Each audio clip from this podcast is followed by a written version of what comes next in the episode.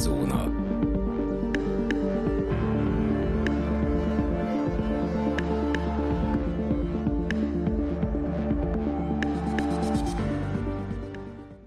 Köszöntjük a kedves hallgatókat, ez itt a Szürke Zóna Podcast, a mikrofonnál Rezső, valamint állandó vendégem Dani. Sziasztok!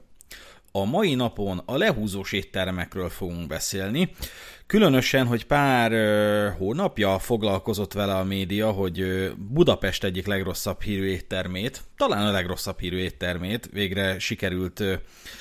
bezárni. Nem is a hatóságok, hanem inkább a Covid-nak köszönhető az, hogy vége lett ennek a történetnek. De ne szaladjunk annyira előre, szeretnénk beszélni úgy általában az éttermekről, általában arról, hogy mit várnak el az emberek a, egy, étter, egy étteremtől, a kiszolgálástól, egyáltalán milyen egy étterem éttermet nyitni, milyen nehézségekkel jár, milyen kihívásokkal kell szembesülni. Megpróbáljuk alaposan körbejárni ezt a témát. Dani, mit gondolsz a mai témánkról?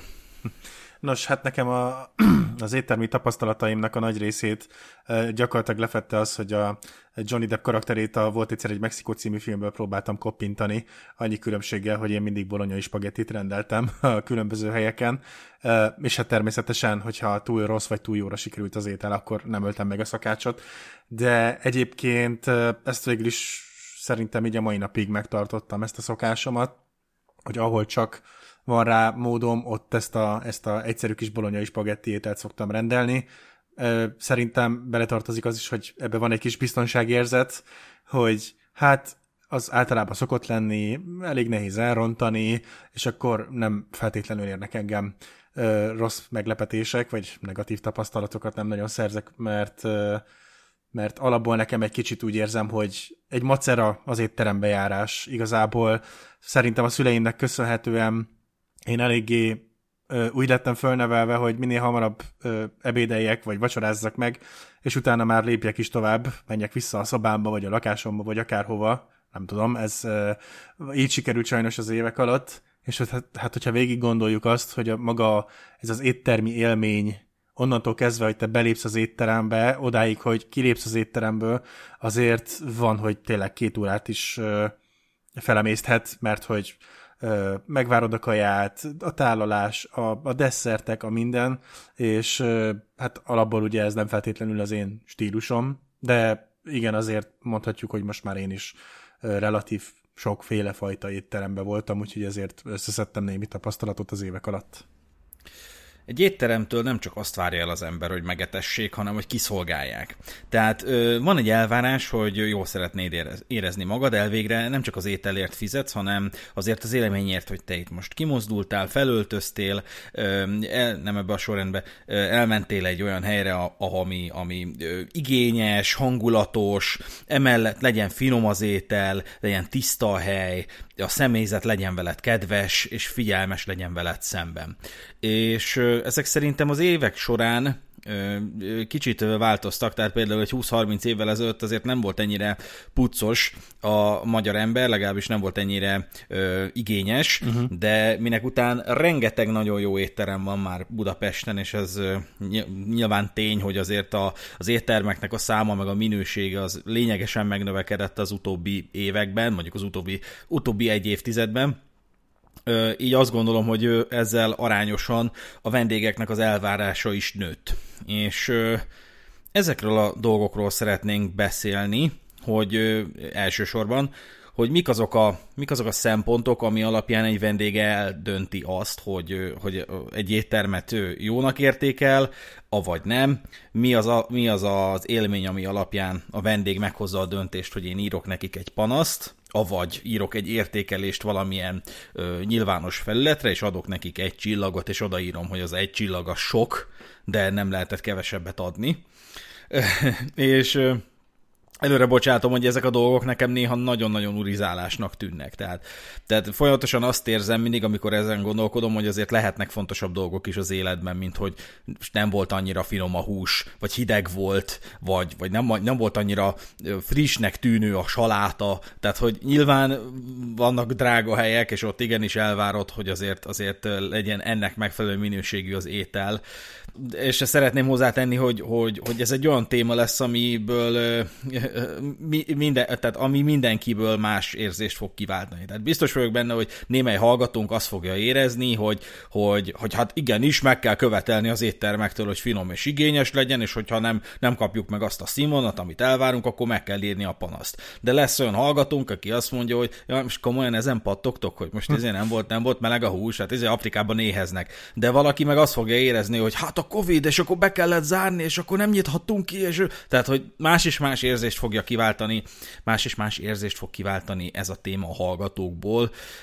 de mi ezt vállaljuk magam is egyébként úgy vagyok ezekkel az éttermekkel, hogy vannak olyan dolgok, amik az első pillanatban meg, tudnak, meg, meg tudják bélyegezni a hozzáállásomat ahhoz az étteremhez. Konkrétan nem én, de ismerek olyat, aki, aki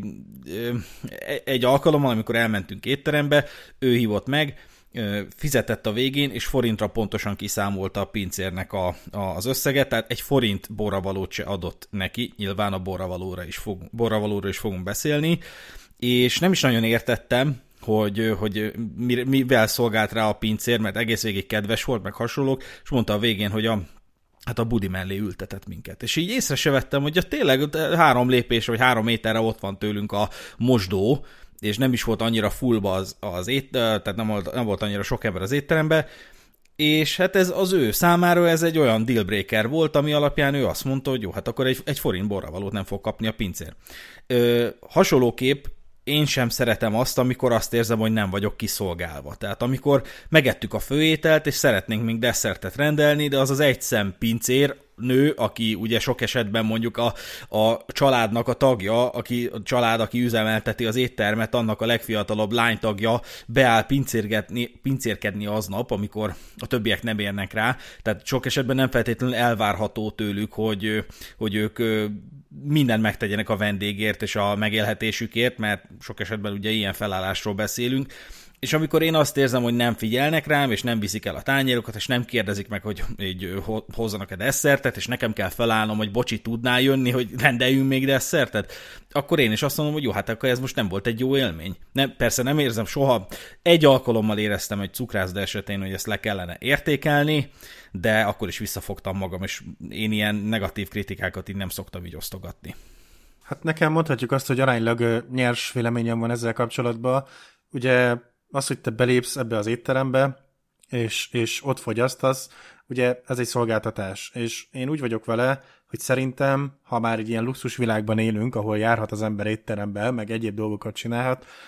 hogyha ők azt mondják, hogy nyújtanak valamilyen szolgáltatást, akkor én, ha már fizetek ezért a szolgáltatásért, el szeretném várni azt, hogy, hogy normális körülmények fogadjanak, és és az étel is ugye hát nyilvánvalóan fogyasztható legyen, hogy így fogalmazzak. Mert hogyha te is mondjuk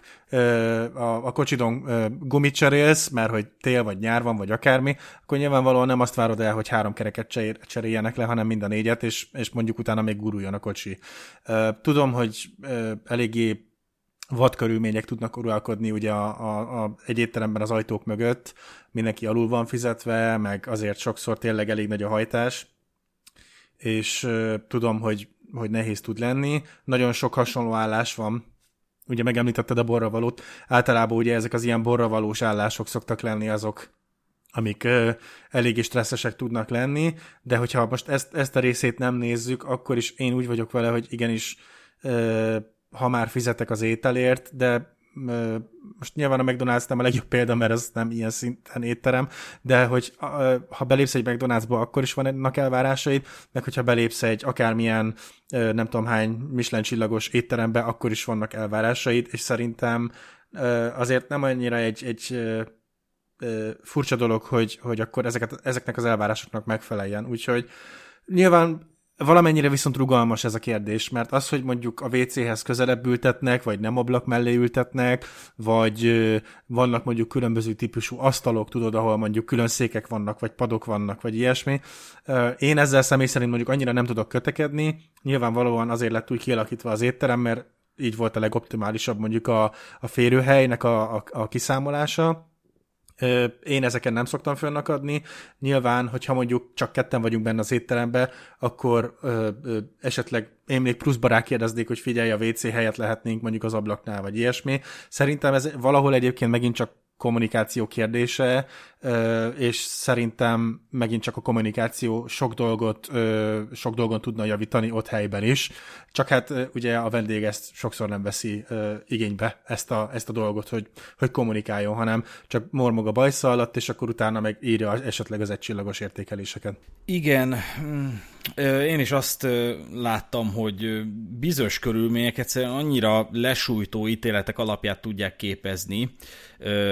és iszonyatosan meglepett egyébként, hogy, hogy mondjuk egy, egy, egy 20 perccel később kiszállított étel, úgy értem, hogy a, a várthoz képest 20 perccel később kiszállított étel, ami nem volt már annyira meleg, vagy tocsogott a vízben az étel hőjé, hője által okozott gőz miatt, vagy most mondtam valamit, hogy ezek, ezek ilyen, ilyen egy csillag és marhára nem ajánlom senkinek, többet itt én nem eszek, egészen biztos. Tehát olyan súlyos ítéleteket mondják,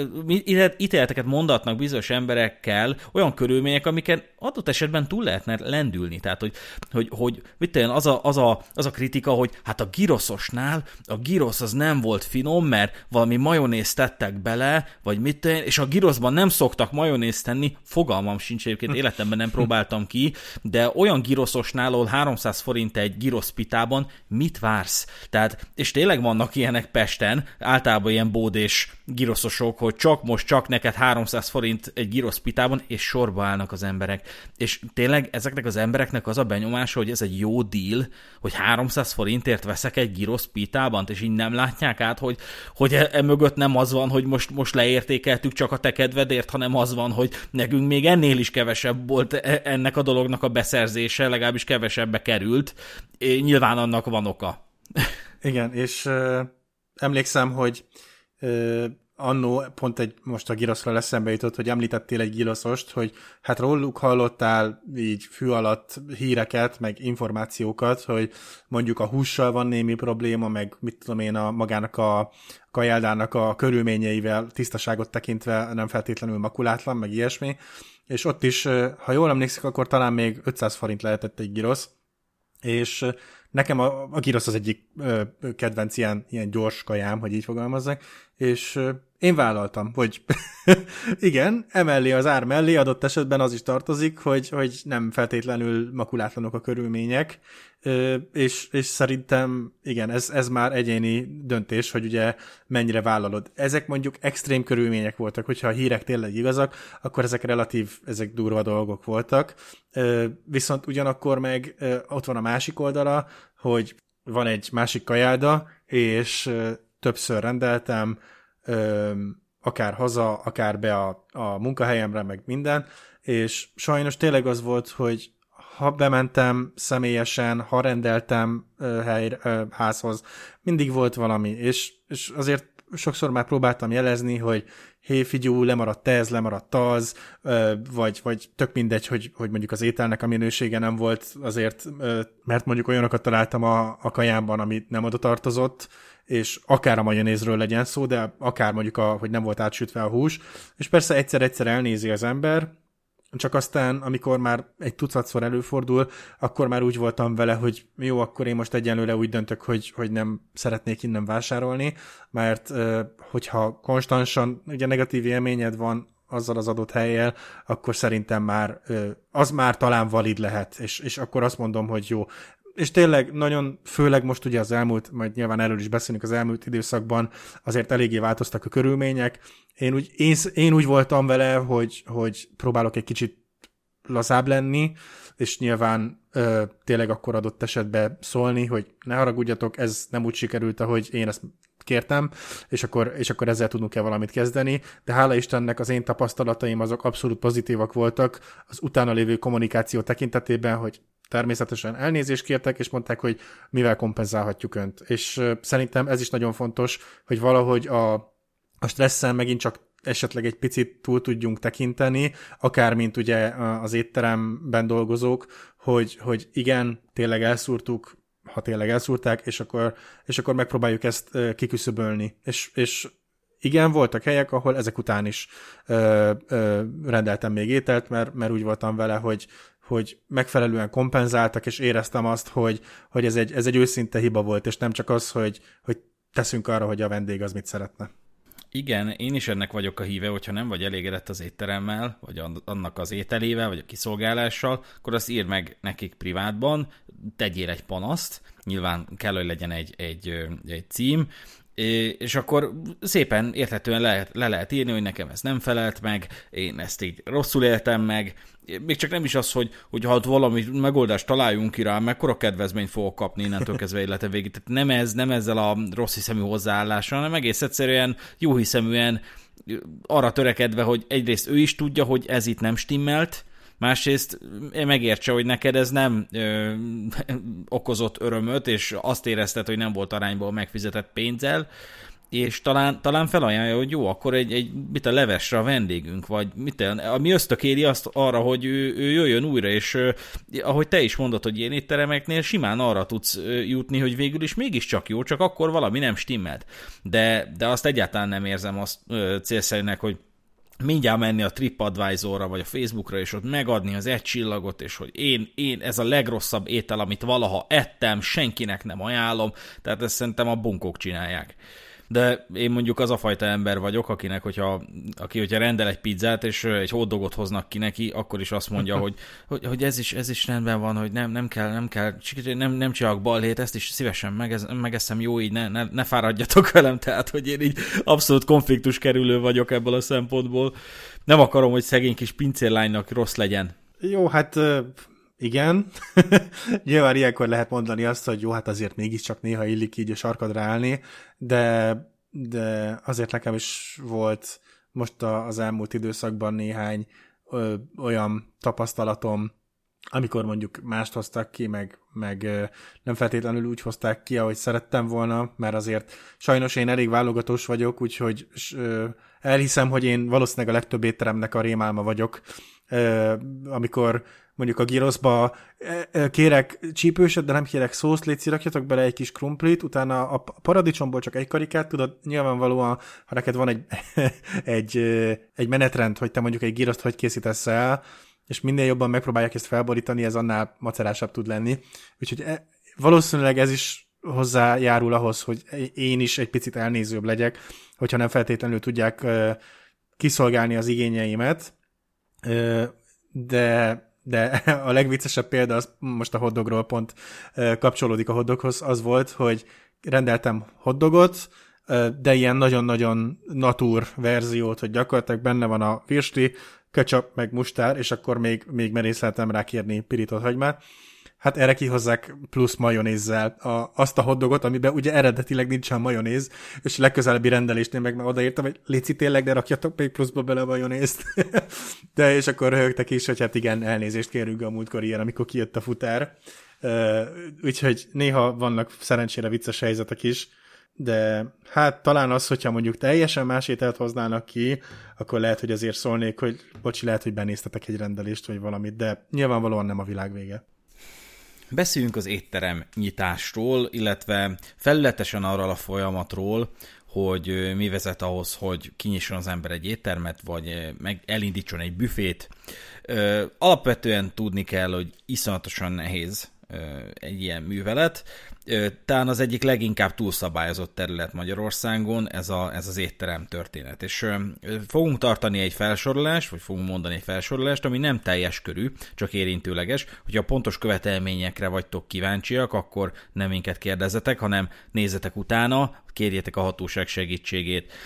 Alapvetően egy étteremnyitás során gondoskodni kell arról, hogy az érintésvédelmi, tűzvédelmi megfelelőségi tanúsítványok be legyenek szerezve, mosdót kell biztosítani, például egy darab vendég WC-t 10 főig, tehát a 10 fő helyben fogyasztásáig, uh-huh. illetve egy női és egy férfi PC-t elkülönítve kell ö, biztosítani, amennyiben 10 fő fölötti a helyben fogyasztás lehetősége. Ez a WC nyílhat közös előtérből, de nem nyílhat közvetlenül a vendégtérből. Ez meg már már is egy olyan pont, ami, ami szinte azonnal eldönti, hogy nyitsz éttermet vagy sem, hogy a bérelt hely az alkalmas erre, vagy a, az épület, amivel rendelkezel. Ezen nem igazán lehet változtatni könnyedén elkülönített technológiai helyiségek kellenek, például előkészítő, főző, tálaló helyiség, 30 napnál nem régebbi akreditált víz mintavizsgálat, és hát kell panaszkönyv is tudomásom szerint, ha jól tudom, panaszkönyvbe csak a vásárló írhat be, tehát az a, az a Karen, aki, akit nem ültettek le elég gyorsan, és ezért inkább nem eszik ebben az étteremben, az nem kérheti el a panaszkönyvet, mert nem fogyasztott, de lehet, hogy tévedek. És ha már panaszkönyvről beszélünk, hát oda személyes adatokat is beírhat az ember, tehát kell egy hozzátartozó adatkezelési tájékoztató, mondom sem kell. A konyha kialakításánál is szempont, hogy megfelelő számú mosogató, illetve kézmosó legyen biztosítva, zöldség, tojás és hús előkészítő meglegyen, a raktározás is megvalósuljon, szárazárura, italárura, hűtőkamra, hűtőkamra legyen, élelmiszer hulladéktároló legyen meg, használt zsiradéktároló, plusz hulladék gazdálkodási tervel is rendelkezzen az étterem, illetve az elszívás és légtechnika meglegyen, tehát az elszívott levegőt ki kell juttatni az épület tetőszintje fölé. Uh-huh. Ez mondtam, mint mondottam, nagyon felületes felsorolás volt, de láthatjuk, hogy ez csak egy szelete annak, hogy mi minden hülyeséget kell biztosítani, és biztos vagyok benne, hogy még rengeteg olyan dolog van, amit, amit, amit, amit, ami meg kell, hogy legyen egy étteremben, hogyha az el akar indulni és Magyarországon tudomásom szerint a, az ezzel ebben illetékes hatóságok nem partnereid a fokozatos és stresszmentes indulásban, viszont maximálisan partnereid a szivatásodban. Mm. Tehát még úgy hallottam külföldön, ha be akarsz indítani egy ilyen boltot, akkor a hatóság embere nem csak felméri, hogy mi hiányzik, mit kell csinálni, hanem tanácsokat ad. A partnered segíteni próbál, hogy elindulj, de Magyarországon egyszerűen semmilyen szubjektív körülményre nem figyelnek, nem veszik figyelembe azt, hogy te elhivatott vagy, nem veszik tudomásul, hogy nem egy tróger vagy, aki, aki tojik az egészre, csak, csak jó kis lóvét akar bezsebelni a, a, a romlott giroszból, hanem, hanem te a szívedet, lelkedet bele akarod tenni, hogy te ezt egy nagyon jó helyet akarsz csinálni, és hogy nagyon izgatott vagy, és nagyon várod, de ezek szubjektív körülmények, ezek nem fognak felmenteni téged a akár legjelentéktelenebbnek tűnő részletszabályok teljesítése alól sem, tehát egy hatósági embert a te elhivatottságod nem fog érdekelni, őt egy valami érdekli, hogy megvan az a rohadt elszívás technika, vagy nincs meg. Ha nincs meg, akkor bumma bünti és uh, hiánypótlás, mit tudom én, nem tudom, nem tudom pontosan, hogy működik. Hát nekem két különböző helyről van tapasztalatom ilyen szabályozásokkal kapcsolatban, az egyik az a munkahelyem, a másik pedig ismerőseimnek egy vállalkozása, és azért valahol lenyűgöző és elrettentő tud lenni szerintem. Azok a, azok a végig sorolások, meg felsorolások, meg, meg elvárások, hogy hogy, hogy akár én mondjuk itthonról tudjak dolgozni, hogy tényleg a, az én munkakörnyezetem az mennyire biztonságos, akár tűzvédelem szempontjából, vagy balesetveszély szempontjából. A vállalkozással kapcsolatban csak belegondolok abba, hogy ott is mi mindennek meg kellett felelni, hogy, hogy mindennek, mindent ki kell táblázni, hogy milyen tűzvédelmi besorolásban van a, a, az adott hely, hogy, hogy a, a fűtés, a, a nem tudom, tehát amit, amit csak el tudsz képzelni, tényleg, hogy mindenbe bele lehet kötni, hogy a padló milyen ö, burkolat van, hogy a fal milyen festékkel van lefestve, és, és igazából csak belegondolok abba, hogy ö, és egyik tapasztalatom sem köthető ételfogyasztáshoz. Bele sem merek gondolni, hogy akkor az olyan helyek, mint egy étterem, ahol tényleg nap mint nap étellel, itallal, friss dolgokkal foglalkozol, hogy ott milyen mélyrehatóak lehetnek ezek az előírások, és hogy mennyire, mennyire komolyan tényleg úgy kell döntened neked, hogy te akkor szeretnél éttermet nyitni, mert, mert most nyilván a Gordon Remzi meg hasonló műsorokból láthattuk, hogy azért voltak elrettentő példák, ahol már patkányok mászkáltak a, a raktárban, de, de azért ezen felül is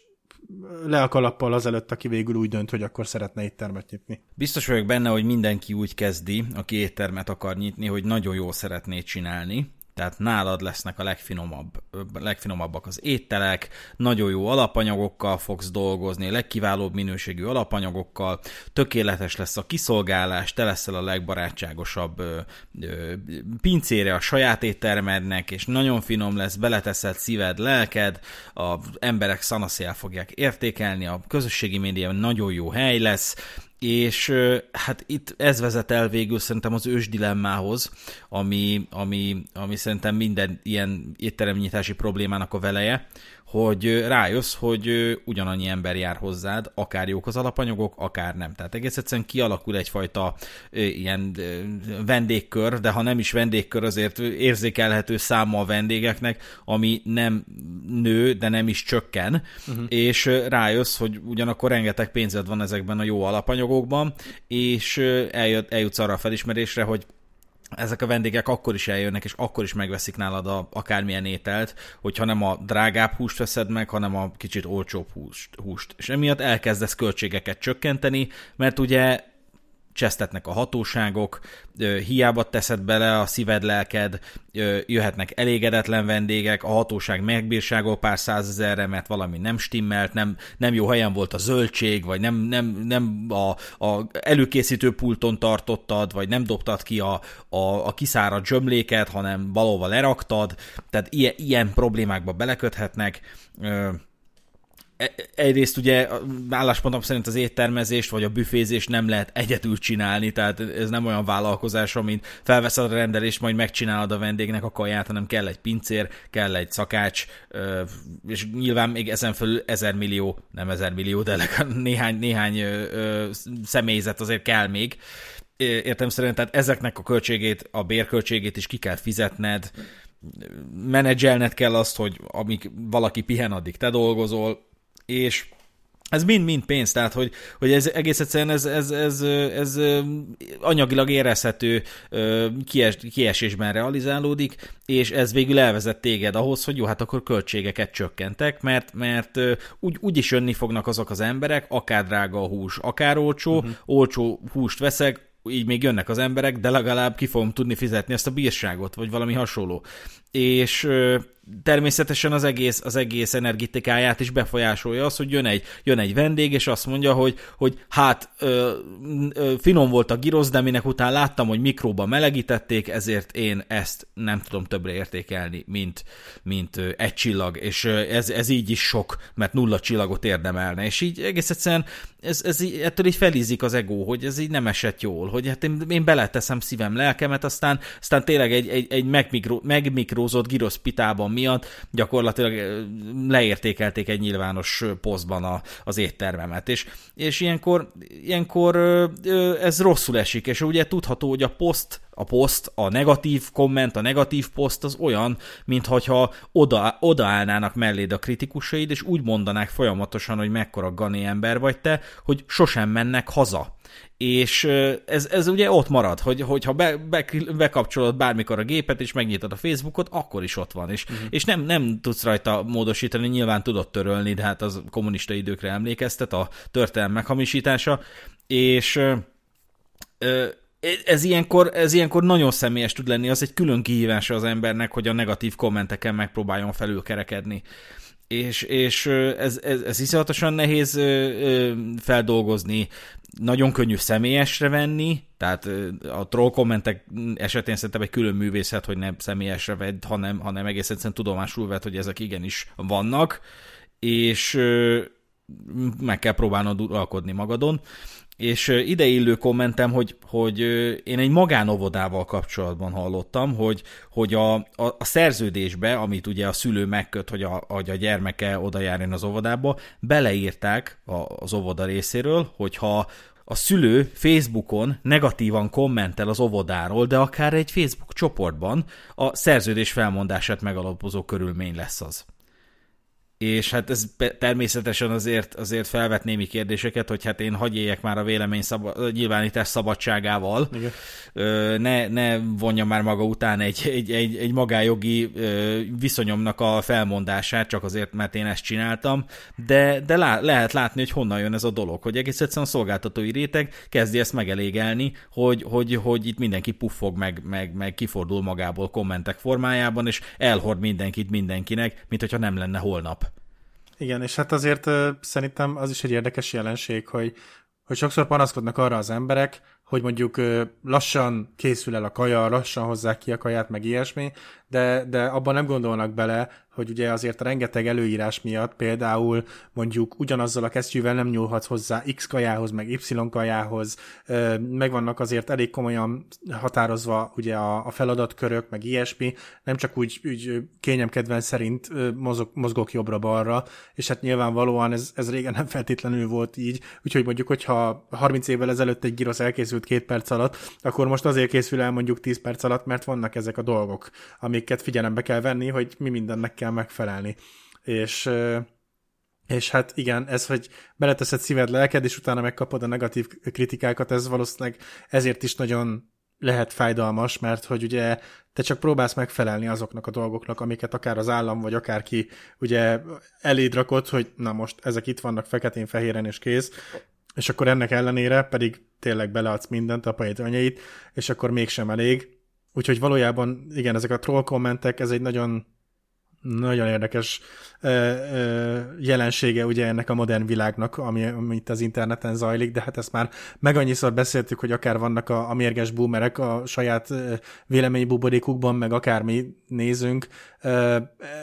meg is értem, hogy sok helyen ö, le van tiltva ugye az értékelés, meg a hozzászólás, meg az ilyesmi. Nyilván van egy berögződése az embernek, hogy lehet, hogy ez már alapból rosszat jelent, hogyha nem látsz értékeléseket, meg nem látsz hozzászólásokat, viszont ugyanakkor meg, meg lehet, hogy tényleg jogos, mert mondjuk ö, a, a kritikusok, ugye az ételkritikusok nagyon keményen tudják venni a munkájukat, és valószínűleg kicsit túlbecsülik azt, hogy, hogy mi mindenhez értenek, és mi mindenhez van hozzászólási joguk. Visszatérve az étteremnyitáshoz. Nagyon sokan, akik étteremnyitásban gondolkodnak, lehet, hogy nem mérik fel azt, hogy ez mivel jár.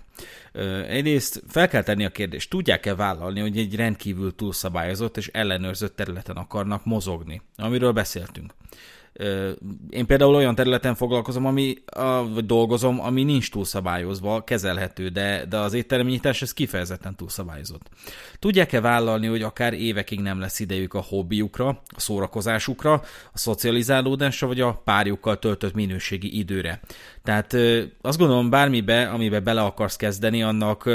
te vagy az abszolút forrása. Ha a vállalkozásba kezdesz, akkor eleinte mindenképp te leszel egyedül a tevékenységet szervezője, kivitelezője, szélszese. Tehát ez magától értetődő, hogy, hogy e, a visszatérő probléma, hogy az ember vállalkozásban gondolkodik, és ő úgy képzeli hogy mindjárt az első pillanattól fogva egy, egy, egy cégnek lesz a tulajdonosa, amiben dolgoznak tizen, akik beleülnek a cégmatricás céges kocsiba, és, és adják el az ő termékét, neki meg csak ülnie kell az irodában, és, és és várni a, a, a realizálódó bevételt. Hát ez marhára nincs így, az emberek megfeledkeznek a fokozatosságról, amikor ebben dolgoznak, és ez tetten érhető az éttermezésnél is. Nagyon sokan úgy akarnak büfézni vagy éttermet nyitni, hogy mindjárt az első pillanattól kezdve saját magukat kivonnák ebből az egészből, és azt gondolják, hogy kifizetnek pár százezer forintot egy-egy ilyen kis kiszolgáltatott helyzetben lévő kis csajnak, akik majd beülnek a kedvéért a pult mögé, és egész nap izzadnak ott a sütő mellett, és neki meg csak otthon kell ülnie, és így mit este bezárni. Tehát hogy ez nem így megy, legalábbis a kezdeti időkben nem így megy. Uh-huh jobb esetben besegít a párod vagy a haverod, de, de nagyon könnyen bele lehet ebbe a csapdába esni, hogy, hogy már induláskor a, a több fős, flottul működő céget képzelik el. Tehát nagyon sokan gondolkodnak a vállalkozásra egy ilyen pénztermelő gépezetre, amihez nekik csak összekötőnek kell lenni a vevő és a termelő között, és az a baj, hogy ezt a hazugságot elhitették a, az ilyen ego trénerek, meg az ilyen vállalkozás indítás szemináriumokon a, a, a trénerek, hogy, hogy tehát a vállalkozás az, az azért alternatívája az ilyen ö, 8 órás, napi 8 órás munkának, mert hogy a vállalkozásban te nem dolgozol, mert dolgoznak helyetted és, és ez ennél nagyobb hazugság nincsen a világon. Tehát, hogy én nem tudom, hanyadik éve vagyok vállalkozó, és még mindig ott tartok, hogy egyszerűen semmit nem tudok kiszervezni maga a saját munkámból, mert, mert annyira kellek hozzá, és annyira ö, egyedi szakértelmet képviselek, hogy egész egyszerűen nem tudom senkinek se odaadni, mert ha odaadnám, akkor az nem lenne jó, az el lenne cseszve. De én egy szakértő vagyok, tehát úgy értem szakértői szolgáltatást nyújtok. Nyilván ez nem analóg az éttermezéssel. Kiszolgálni az is tud, akinek nincs megfelelő képesítése, vagy nem járatos azon az adott területen. Tehát ez egy, ez egy más terület. De ugye beszéltük, hogy, hogy végül is reális egy étteremnél, hogy kiszervezed a munkát, mert ez törvényszerű, ugyanis az éttermet legalább két ember kell, hogy csinálja, és azon fölül még egy csomóan nem értek hozzá, de, de biztos vagyok benne, hogy megvan-e mögött a, a gyakorlat, hogy hány ember kell egy étterem működtetéséhez de azt, azt felejtsük el, hogy neked, mint étterem tulajdonosnak derogál az, hogy be, beállj a pult mögé, vagy felvegyél egy rendelést, vagy adott esetben te szakácskodjál, vagy belegyél, ben legyél az éttermedbe napi 15-20 órát, és, és te nyissál, te zárjál, te rohangásszál az alapanyagokért, te szállíts ki az ételt, tehát értelemszerűen nem fog ez enélkül menni, mint ahogy semmi sem megy úgy, hogy nem teszed bele saját magadat. Uh-huh valakinek ez teljesen evidens, valakinek meg el kell mondani nem tisztázott, hogy van-e egyáltalán vendéglátó természetük ezeknek az embereknek, akik éttermnyitásban gondolkodnak, tehát nem mindenkinek van ö, a vállalt szerephez megfelelő természete. Tehát valaki például úgy akar gondoskodni másokról, hogy abszolút nem alkalmas a gondoskodásra, csak ezt nem, nem tárta föl magában, hogy, ő, hogy az ő természete az inkább mondjuk egy alkotó természet, de és ezért például ő a, ő a konyhába képzeli magát, vagy a, vagy a szakács mellé, hogy gyönyörű ételtermékeket, vagy étel különlegességeket termékeket gyárt, és hogy az mennyire finom lesz. De, de, de nem mérte azt fel, hogy végül is egy, egy, egy vásárló számára gyártja ezt, akik ott vannak a másik szobában, ott ülnek, és, és ha nem, nem ízlik ez, a, ez az étel nekik, akkor, akkor azt érzik, hogy nem gondoskodtak megfelelően róluk. És ilyenkor meg kell kérdezni, hogy, hogy, hogy a természetet az alkalmas e, az, e, erre irányuló szerepre? Nem biztos, hogy alkalmas. Nem biztos, én például, hogy gondoskodó természetű vagyok. Nem menjünk bele. És egy csomószor azt sem tisztázzák le ezek az emberek, hogy milyen a hozzáállásuk a többi emberhez, mm. mert nagyon könnyű utálni a többi embert. Ha nincs meg benned az az empátia, hogy egy számodra vadidegen ember bármilyen hostilis megnyilvánulása mögött ö, ö, meg tud látni azt, hogy mi lehet a valós és adott esetben jogos drive, ami azt kiváltotta, akkor nem biztos, hogy neked való ez a biznisz. Tehát, hogyha, hogyha valaki azt mondja, hogy nem ízlett a girosz, mert ilyen giroszt én még életemben nem, ö, nem ettem, és azon kapod magad, hogy harmadik napja puffogsz azon, hogy miért nem megy el a büdös francba, akkor ne, nem biztos, hogy neked való ez a biznisz mert, mert ebben a bizniszben ezen felül kell emelkedni. Ennek az embernek meg kell írni kommentben, mondjuk a, a, a, az értékelésre adandó kommentben, hogy sajnáljuk, hogy nem érezted jól magad, sajnáljuk, hogy nem ízlet, megpróbálunk tanulni belőle, várunk téged szeretettel, ezentúl is reméljük, hogy egyszer valamikor mégiscsak jó élmény lesz nálunk. Ha nálunk jársz, jelezd, hogy te voltál az, és, és VIP vendégünk vagy. Tehát, tehát, hogyha ez nem várható el tőled, akkor nem igazán érdemes éttermezésben gondolkodni, de ez csak az én véleményem. Azért egy gondolatot ö, érdemes megosztani a COVID hatásáról. Ö, lényegesen átalakította a, a vendéglátóiparágat a COVID, Igen. tehát a pandémia, de főként az ételfutáriparágat, tehát azt iszonyatosan fellendítette. Nyilván többnyire negatív hatása volt ennek a dolognak, de nagyon sok pozitív dolgot is szült, mint például, hogy rengeteg étterem amellett, hogy nagyon sok étterem zárt be, ami iszonyatosan sajnálatos, mert emberek, pecsét, emberek sorsát pecsételte meg, és bele sem merek gondolni, hogy mit élhettek át ezek az emberek, például az étterem tulajdonosok, akik családokról gondoskodnak azáltal, hogy munkát adnak a pincéreiknek, de, de rengeteg étterem kénytelen volt egész egyszerűen átstruktúrálni a szolgáltatását, Például olyan éttermek, akiknek kifejezetten a specialitásuk az, hogy, hogy nagyon szép helyen vannak, nagyon kellemes hozzájuk oda elmenni, nem megnyugtató környezet, szép ilyen, ilyen erdőség mellett van, vagy szép a kilátás, vagy hasonló. Ezeknek mondani kellett egy olyat, hogy amíg nem nyithatunk ki, addig házhoz szállítunk, és ennek megfelelő menüt kell csinálnunk, ami havonta változik. Tehát, tehát egyik hónapban mexikói ételek, másik hónapban kínai étel, vagy ázsiai étel, ételkülönlegességek, Amerika konyhája, ilyenek, tehát tematikus módon változik, és ez, ez, ez nagyon érdekes volt, mert, mert nagyon sok vendéglátósról derült ki, hogy nem tudják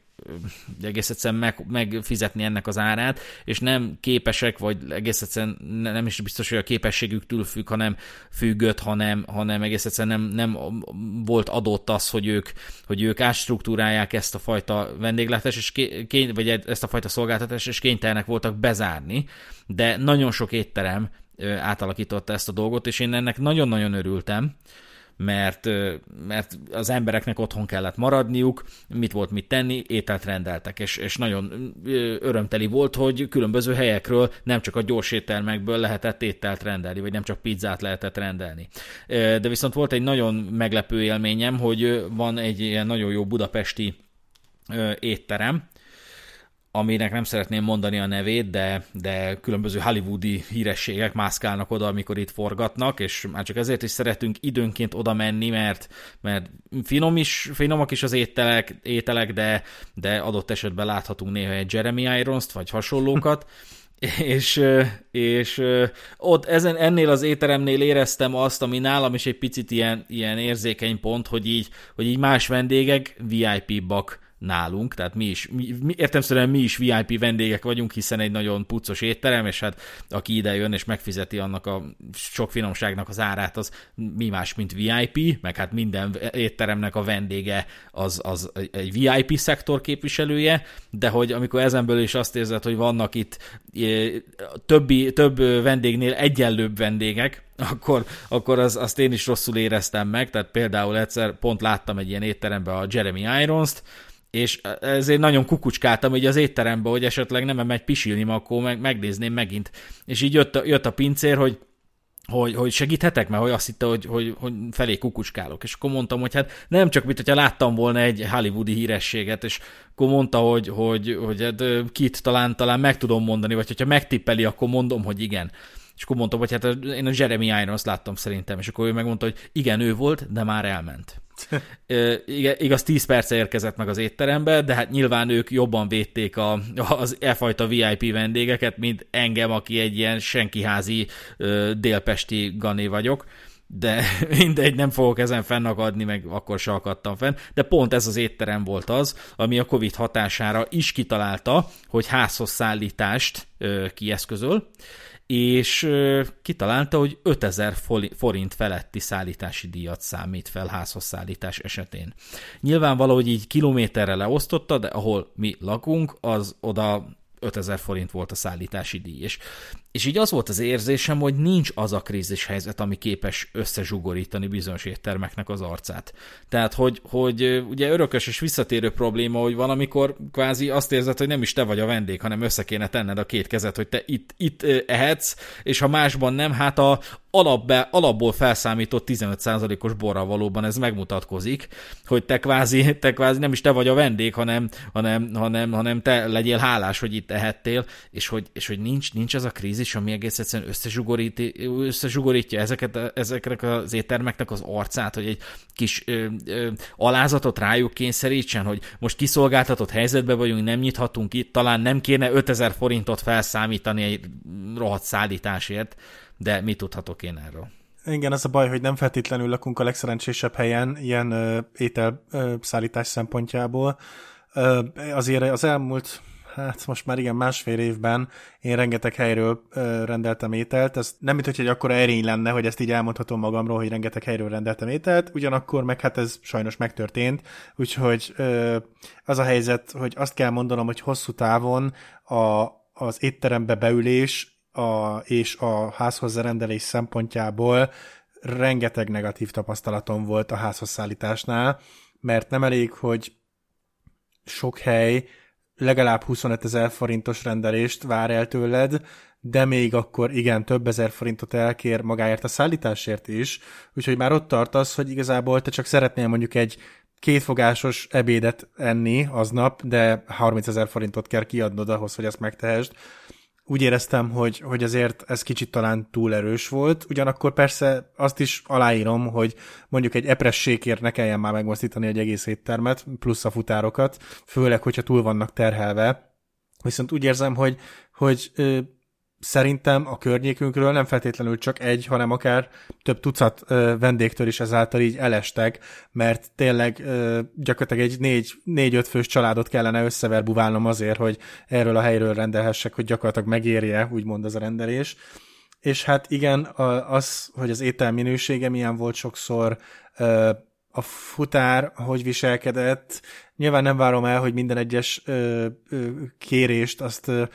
pöcre pontosan kövessenek, de hogyha ha mondjuk csak annyit kérek, hogy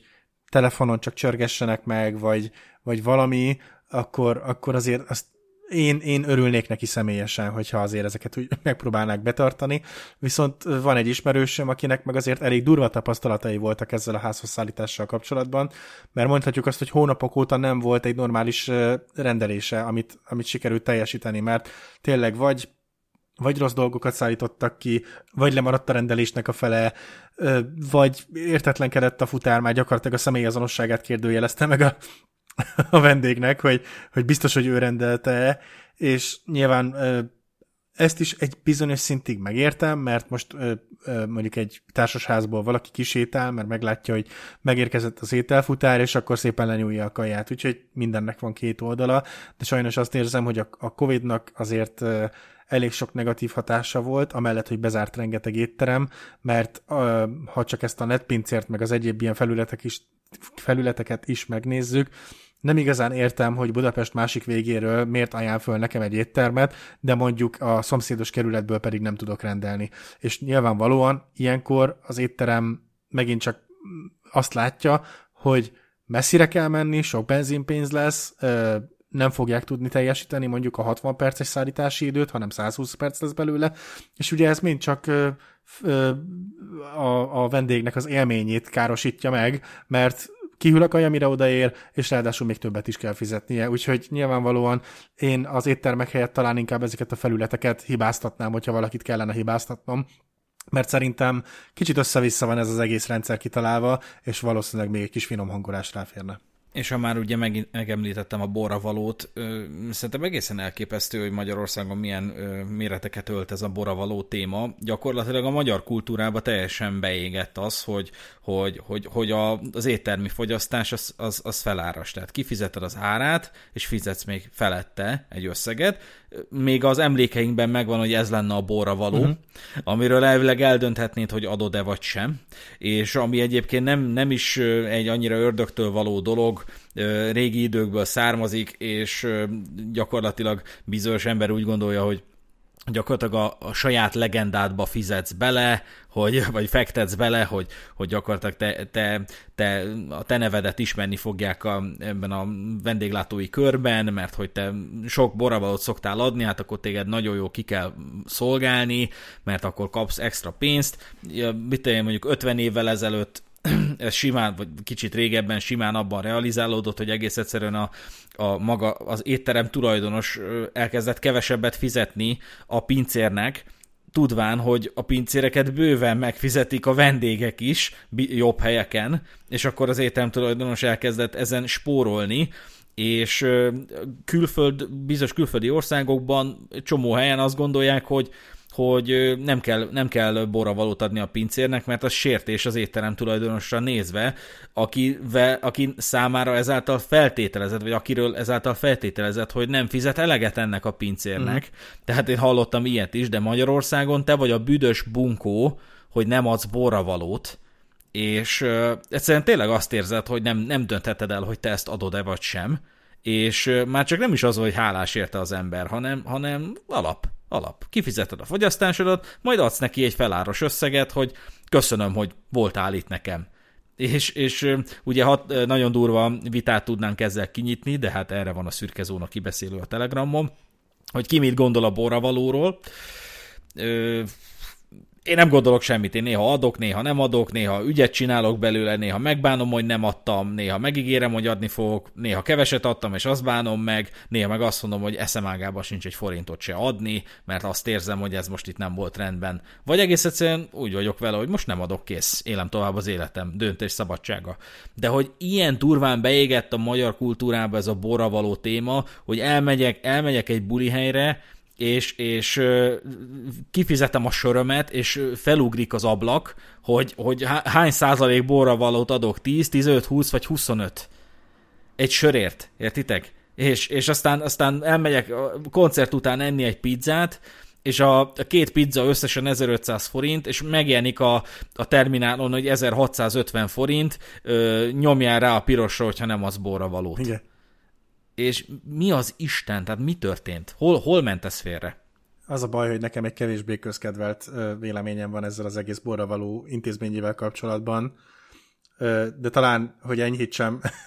az ellenem szegülő negatív kommenteket, talán azzal kezdeném, hogy megértem, hogy ugye a, akár a pincérek, felszolgálók, meg hasonlóknak alacsony a fizetése, mert hogy, hogy igen, bele van kalkulálva az, hogy majd kap borravalókat, és akkor tessék, gyakorlatilag ki van egészítve a fizetésed, és ezzel nem nagyon lehet sajnos mit kezdeni. Viszont ugyanakkor megint visszatérnék ugye arra az oldalra, hogy én azért bemegyek egy étterembe, és, és úgymond van egy elvárásom, hogy én most milyen szolgáltatást fogok kapni, és ha ez teljesül, akkor ugye az én munkahelyemen ez úgy néz ki, hogy mondjuk egy 1 5 skálán megkapom a hármas értékelést, hogy megfeleltem az elvárásoknak. Ez ilyenkor gyakorlatilag azt jelenti, hogy megtarthatom a munkámat, idézőjelben, meg hogy ö, ö, nincsen drasztikus fizetésemelésem, de nem is kell azzal foglalkoznom, hogy, hogy valami ö, egy éves programot összeállítsanak nekem, hogy hogyan javítsak a teljesítményemen. Tehát szó szerint megfeleltem az elvárásoknak. És az a bajom, ö, hogy az étterembe, hogyha nekem kihozzák az ételt, és azzal nincsen semmi gond, a felszolgálással sincsen semmi gond, akkor én úgy vagyok vele, hogy köszönöm szépen, kifizettem azt, amit kérnek tőlem. Ha ezen felül esetleg ö, kapok olyan pluszt, amiről úgy érzem, hogy megérdemli az illető, hogy kapjon borravalót, akkor én szívesen adok borravalót. Ez nem azt jelenti, hogy nekem ki kell nyalni a valagamat, meg hasonlók, csak hogy mondjuk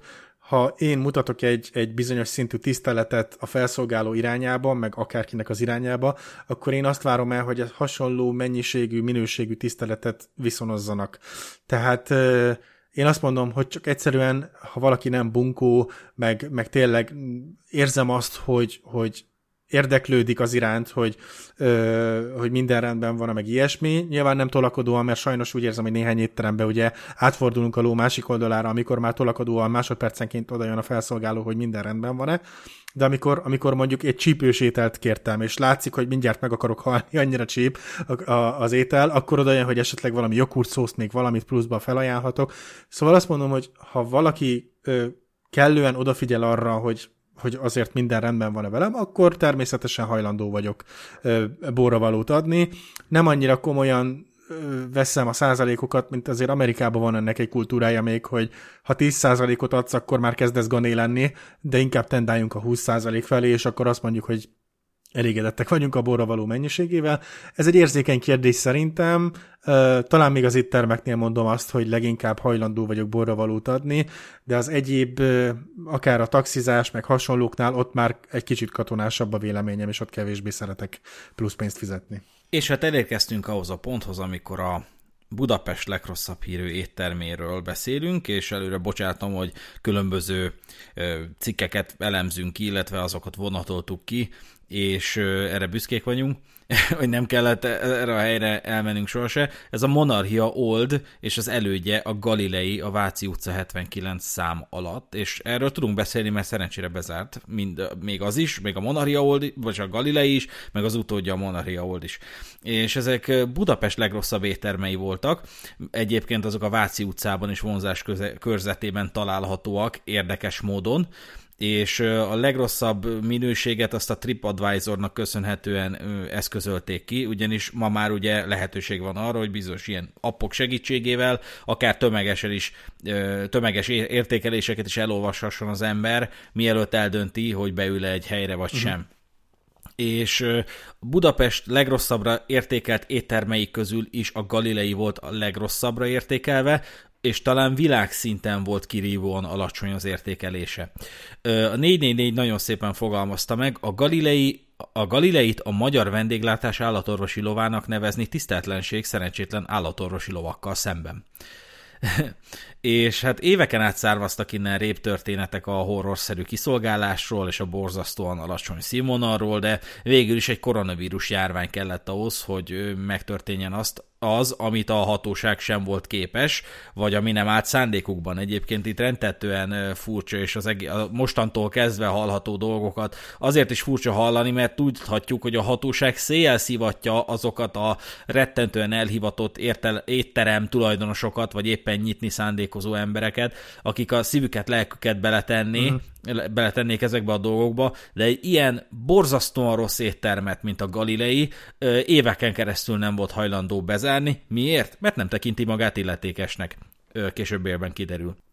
Régebben ugye nem tudott annyira fatális lenni néhány rossz vélemény egy-egy étteremről, de aztán jött az internet. És azóta megtudtuk, hogy egy-két egycsillagos értékelés és pár lesújtó komment képes évekkel visszavetni az étteremnek az előmenetelét, vagy akár teljesen megpecsételni a sorsát. A G7 cikke úgy fogalmazta meg ennek az étteremnek a, a minőségét, hogy TripAdvisoron sorozatban jelentek meg róla felháborodott vélemények a vendégektől. Ezeknek az volt a lényege, hogy pocsék ételek párosultak arszpirító árakkal, igénytelen vendégtérrel, piti lehúzásokkal és agresszív személyzettel. A továbbiakban az egyik már nem elérhető, de a 444 által lefordított értékelésből fogunk csemegézni. Az értékelés egyik eleme a következő volt. Kockás abroszos asztalok és tipikus Hungarian cuisine szöveg gel próbálták megtéveszteni a turistákat, mert ezek igényességet sugároztak. Tehát az volt a benyomása a látogatónak, hogy, hogy ide érdemes menni. Eleve, ugye nagyon sok esetben a recepciós mondta, hogy, hogy ez egy nagyon jó étterem. Ugye, amit a recepciós ajánl a hotelban, hogy, hogy menjetek oda, na oda nem menjetek, mert értemszerűen lejattolta a étterem tulajdonos azt a recepcióst, hogy hozzánk irányíts, légy szíves az embereket amikor az étlapot nézegetted ezen a helyen, akkor oda jött hozzád a pincér, és kedvezményeket ajánlott, meg az ajándék, meg egy ajándék pálinkát. Tehát azon a ponton, amikor még nem mentél be, csak ugye kirakták az étlapot, hogy mit lehet itt tenni. És nagyon kis ilyen kis megtévesztő volt a pincér, hogy na jó, 20% kedvezmény a fogyasztás, na jó, 21% és egy pálinka, nagyszerű. Természetesen ebből, mint a későbbiekben kiderül, semmi nem lett a pincérek ilyenkor, főként a turistákra nézve, nagyon rámenősek tudnak lenni, megpróbálnak rábeszélni drágább fogásokra, sőt, ha kérsz egy sört, akkor a legdrágábbat hozzák ki, tehát nem szabad csak egy sört kérni, hanem ki kell nézni, hogy miért akarsz fogyasztani. Ezen a helyen kérés nélkül is egy literes sört hoztak,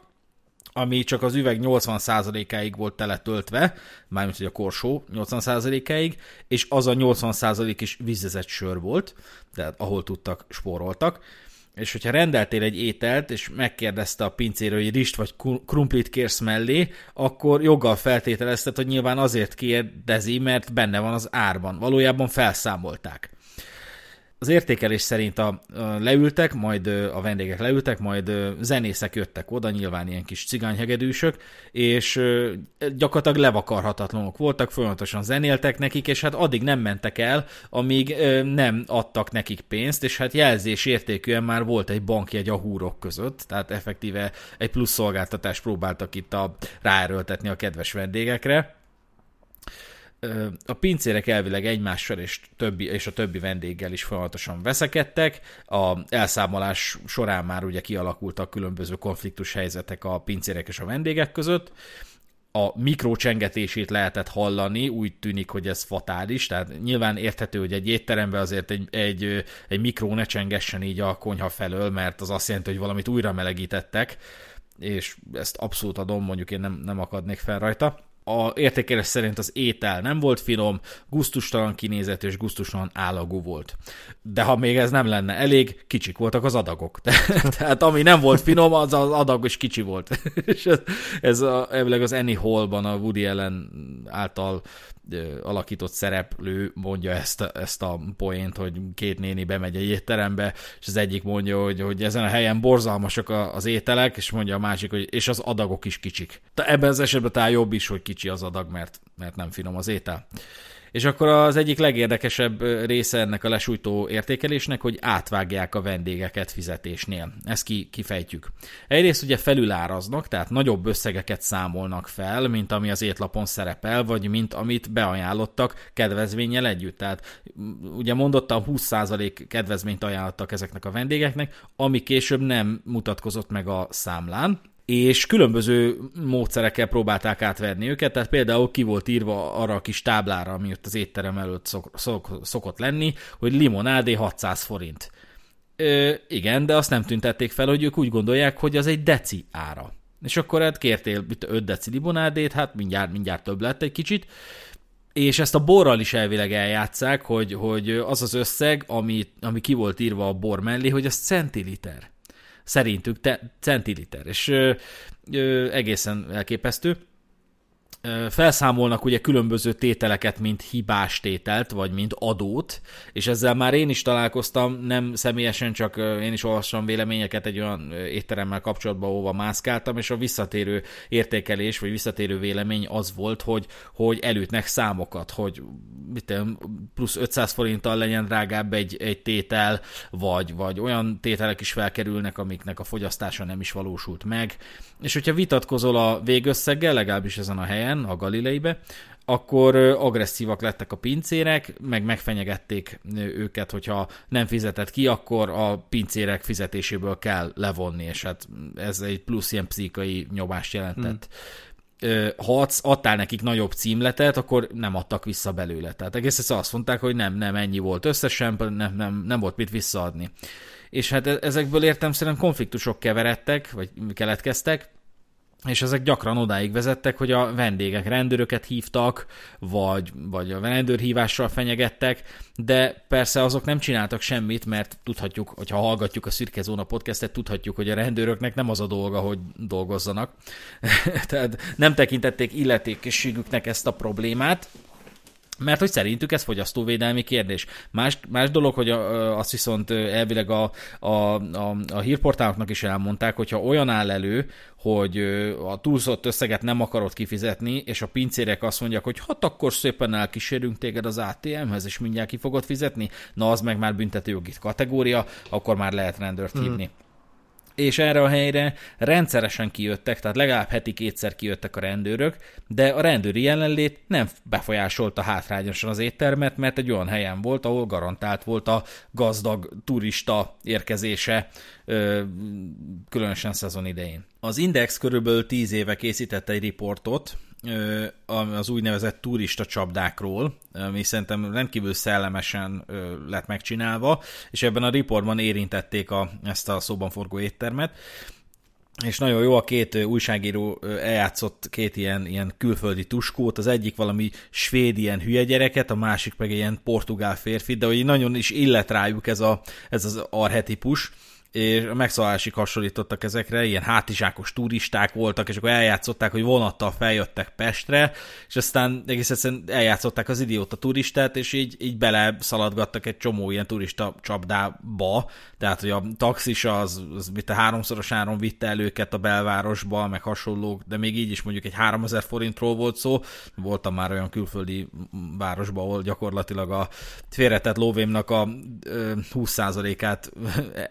elvitte az, hogy taxival bemenjek, bemenjek a városba. És elmentek a Galileibe, és ott hát két, kértek két, egy két személyes tálat, ittak egy kólát és egy korsó sört, ami így összesen 12 ezer forint lett. És kaptak egy számlát, ami túlzásos számla, mert egy, igazából csak egy cetli volt, ami, amin egymás alá sorakoztatott összegek szerepeltek. Tehát nem, nem volt, hogy mi micsoda, hanem csak számok, aztán a végén, hogy ez összesen 12 ezer forint.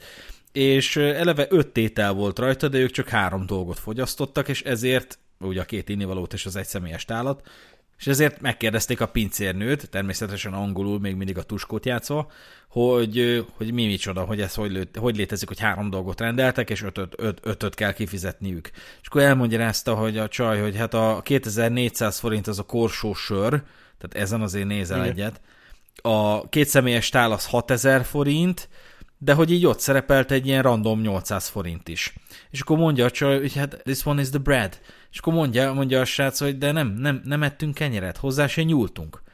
És jó, jó hát ez, ez meg a szervizdíja, mit olyan a 10%-ot természetesen itt is automatikusan felszámolták, mert miért ne.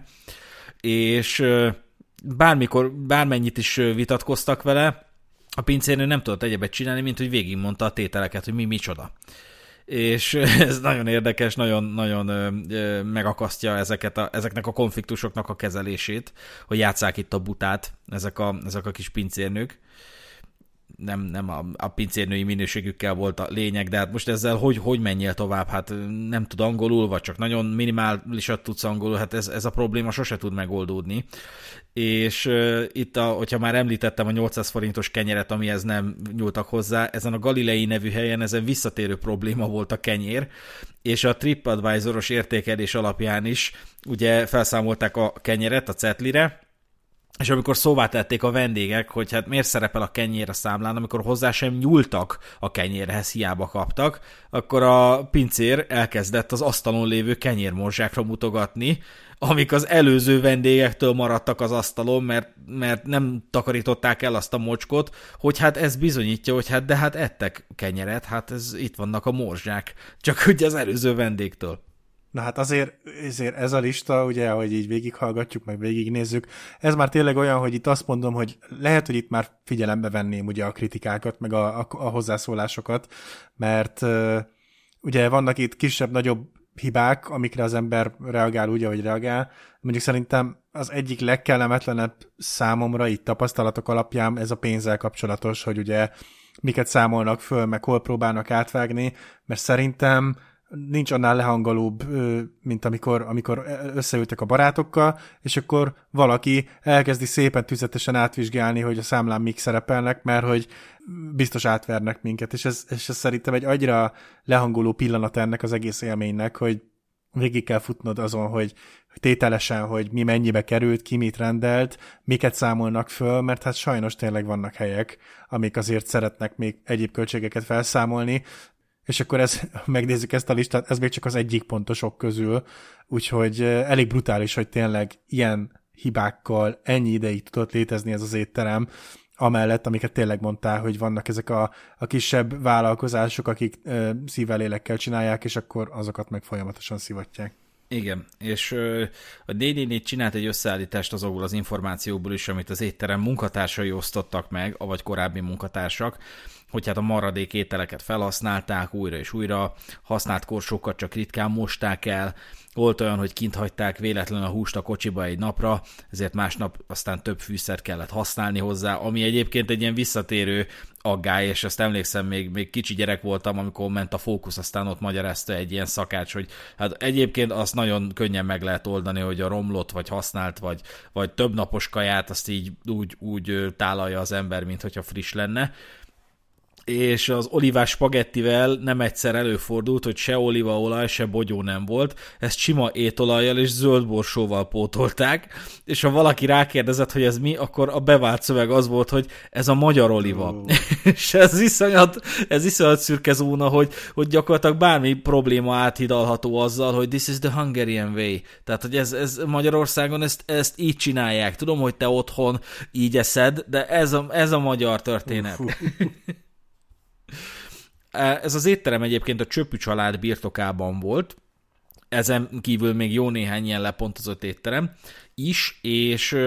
miután az önkormányzat visszavonta a Galileinek az engedélyét, mert végül is az önkormányzat lett a történet nyertese, ugyanis se a rendőrség, se a fogyasztóvédelem, se a szakmai szervezetek nem érezték illetékesnek magukat, hogy bármit csináljanak egy ilyen helyjel, ami egyébként magától értetődő lenne, hogy valamit azért kéne csinálni, de végül is az ötödik kerületi önkormányzat visszavonta az engedélyt,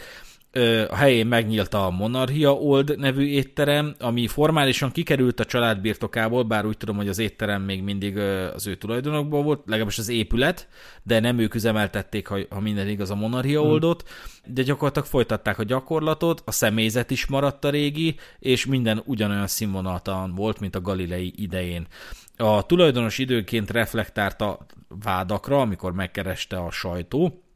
de hatalmas valóságtagadásban élt, eleve tagadták a vádakat, és szerintük jó náluk minden, meg hogy az egy, mondta is a tulajdonos, az egyik barátja viccesen megegyezte neki, hogy Budapest legrosszabb éttermébe szoktam a legjobbakat enni, és szerinte ez valami internetes trend, hogy így lepontozzák, meg nyilván a konkurencia csinált ilyen kamu oldalakat, hogy le legyen értékelve,